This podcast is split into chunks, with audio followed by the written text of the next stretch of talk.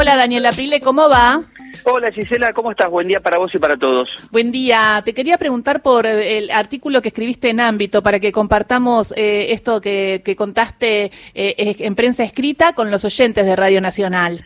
Mira, vos sabés que hay un conflicto con el neumático que no solamente impacta dentro de lo que es el sector automotor, eh, esto en realidad, para lo que es el sector de la maquinaria agrícola, que también es una de las actividades que demanda eh, neumáticos, por supuesto, eh, comenzó hace mucho tiempo. Lo que pasa que, obvio, que 50, 60, 70 empresas, quizás más chicas, distribuidas en muchos lugares de la Argentina, no tienen la misma fuerza mediática que tres, cuatro automotrices que se que podrían parar su producción.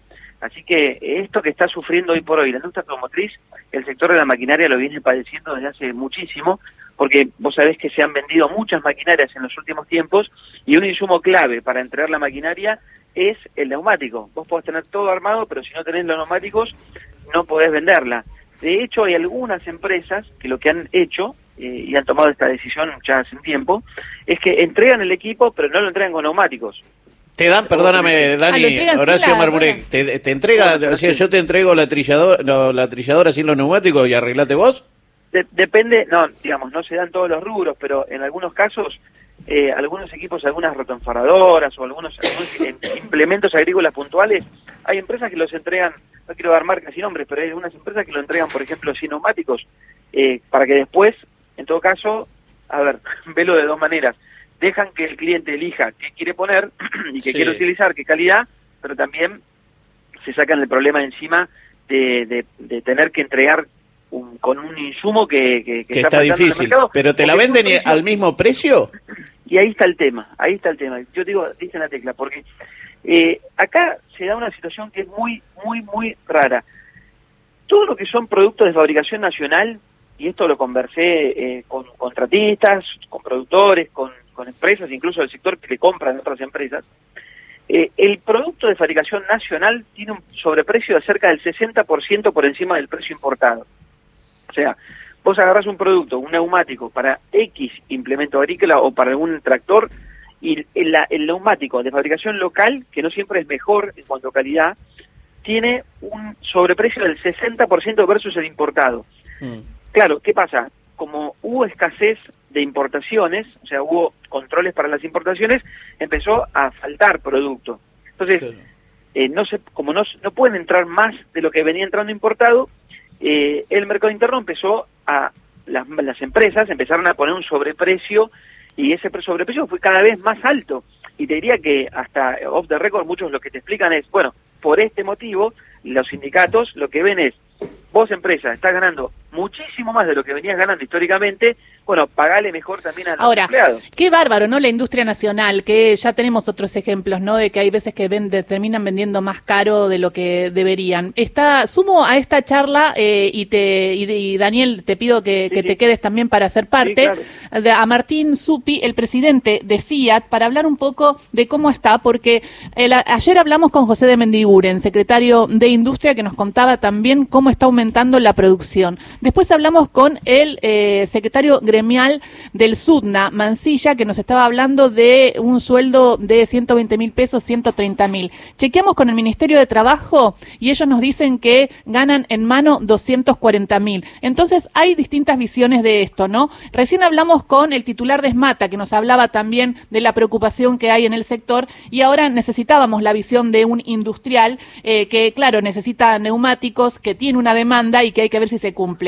Martín Supi, presidente de Fiat, bienvenido a Ahí Vamos. ¿Cómo va? ¿Qué tal? Buen día. ¿Cómo están? Buen día, buen día. Acá Gisela Usaniche, Daniel Aprile, Horacio Marmurek los, saludan. Eh, Martín, le quería preguntar, bueno, ¿cómo está la situación, cómo está Fiat respecto a este conflicto de neumáticos? Preocupados, estamos todos preocupados porque es un conflicto que claramente le pega directamente a la producción local, eh, a una industria automotriz argentina que es muy importante para el movimiento económico eh, de nuestro país. En particular, nosotros en Fiat tenemos todavía algo de stock, unos 7, 8 días para poder producir regularmente, que es lo que venimos haciendo, pero tengo entendido, porque, porque aparte hablamos en ADEFA, que tengo otros colegas que ya están parando su producción y la realidad es que estamos esperando, tratando de ser optimistas, creyendo que hoy, mañana se puede llegar a resolver este conflicto, porque es un conflicto muy grande en una industria que abarca prácticamente entre proveedores, concesionarios, automotrices, más de 200.000 empleados y es una industria, como dije antes, que, que, empuja muchísimo la economía mm. argentina. Así que preocupados, eh, no, no creo que, que, ojalá podamos resolver esto muy pronto, pero no creo que tener siete días de toque sea la solución, al contrario, estamos, estamos expectantes como todo el resto como para poder solucionarlo esta semana y bueno, trabajar tranquilamente y regularmente como lo venimos haciendo. Ayer estuvo en la reunión del secretario de Industria. Eh, no, en particular no, yo, yo participo de la mesa directiva de ADEFA, pero no porque estoy en Córdoba en este momento, porque estamos con los eventos de 250 mil cronos producidos en Argentina, así que estos días, esta semana estoy en Córdoba, así que no pude estar. Bueno, de Mendiguren decía que la exportación subió y que se producen más autos que en 2019, comparando con lo que había pasado y la crisis durante el macrismo, en donde hubo empresas que fabrican autos que tuvieron que suspender trabajadores. ¿Cuál es la situación hoy, si sacamos el conflicto del neumático? No, es tal cual, es tal cual lo dijo él. Hoy en día la producción en Argentina está aumentando año tras año. Esto tiene que ver con, yo creo, con, con dos grandes motivos. El primero es el desarrollo de lo que es la industria nacional para poder exportar. En particular, en el caso de Fiat, nosotros exportamos el 55% de nuestra producción y esa exportación claramente eh, eh, genera balanza comercial positiva para nosotros para poder importar todo el resto del line-up. Tengamos en cuenta que Argentina, dentro de sus plantas, eh, cada una de las marcas produce pocos modelos. En el caso de Fiat producimos solo uno, en el caso de Peugeot en Panamá producimos solo uno, entonces, eh, necesitamos tener balanza comercial como para poder importar. De ahí que intentamos todo el tiempo incrementar exportaciones para poder mejorar lo que tiene que ver con la economía y claramente con, con la balanza comercial. Y después tiene que ver también este aumento productivo con la disponibilidad de autos. Eh, hay restricciones para importar, la oferta de vehículos importados disminuyó muchísimo.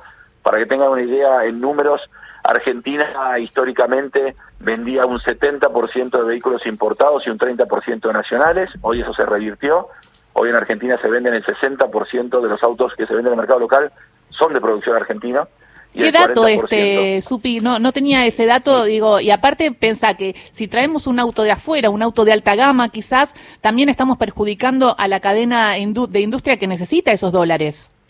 Sin dudas, sin dudas. Por eso digo, digo que esto que se revirtió, acá, acá es importante siempre poner números arriba de la mesa. Uno dice, es una gran noticia pensar que hoy se venden 60% de vehículos nacionales y 40 importados en el mercado argentino, cuando antes era 30 y 70.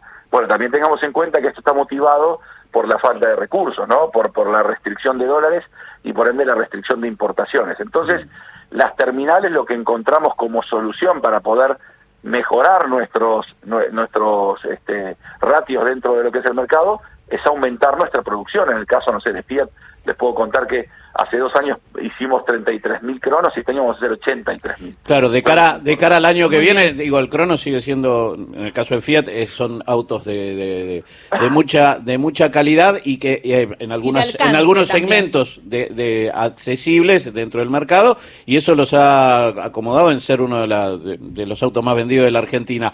Martín, e, en ese contexto y frente a lo que vos decís, un stock para siete días y esto de mirar el 2023 con un crecimiento en la producción. Eh, ¿Ustedes siguen atentamente el conflicto o charlan con las empresas para ver si pueden modificarse un poco sus parámetros en términos de las charlas que tienen en el Ministerio de Trabajo y demás? No, lo seguimos de cerca porque somos actores este, principales en esto. Está claro que el neumático es algo que no podés reemplazar en, en una producción de un auto. Vos podés hacer un vehículo con algún faltante y dejarlo en planta para compensarlo unos días después y completarlo, pero puede ser un vidrio, nunca puede ser un neumático. De ahí que te frena todo lo que tiene que ver con esta cadena de valor y como comentaba antes, no solo somos nosotros como terminales automotrices los que estamos preocupados. Si uno mira para atrás, en el caso particular del Cronos, el 48% del Cronos se hace con piezas argentinas.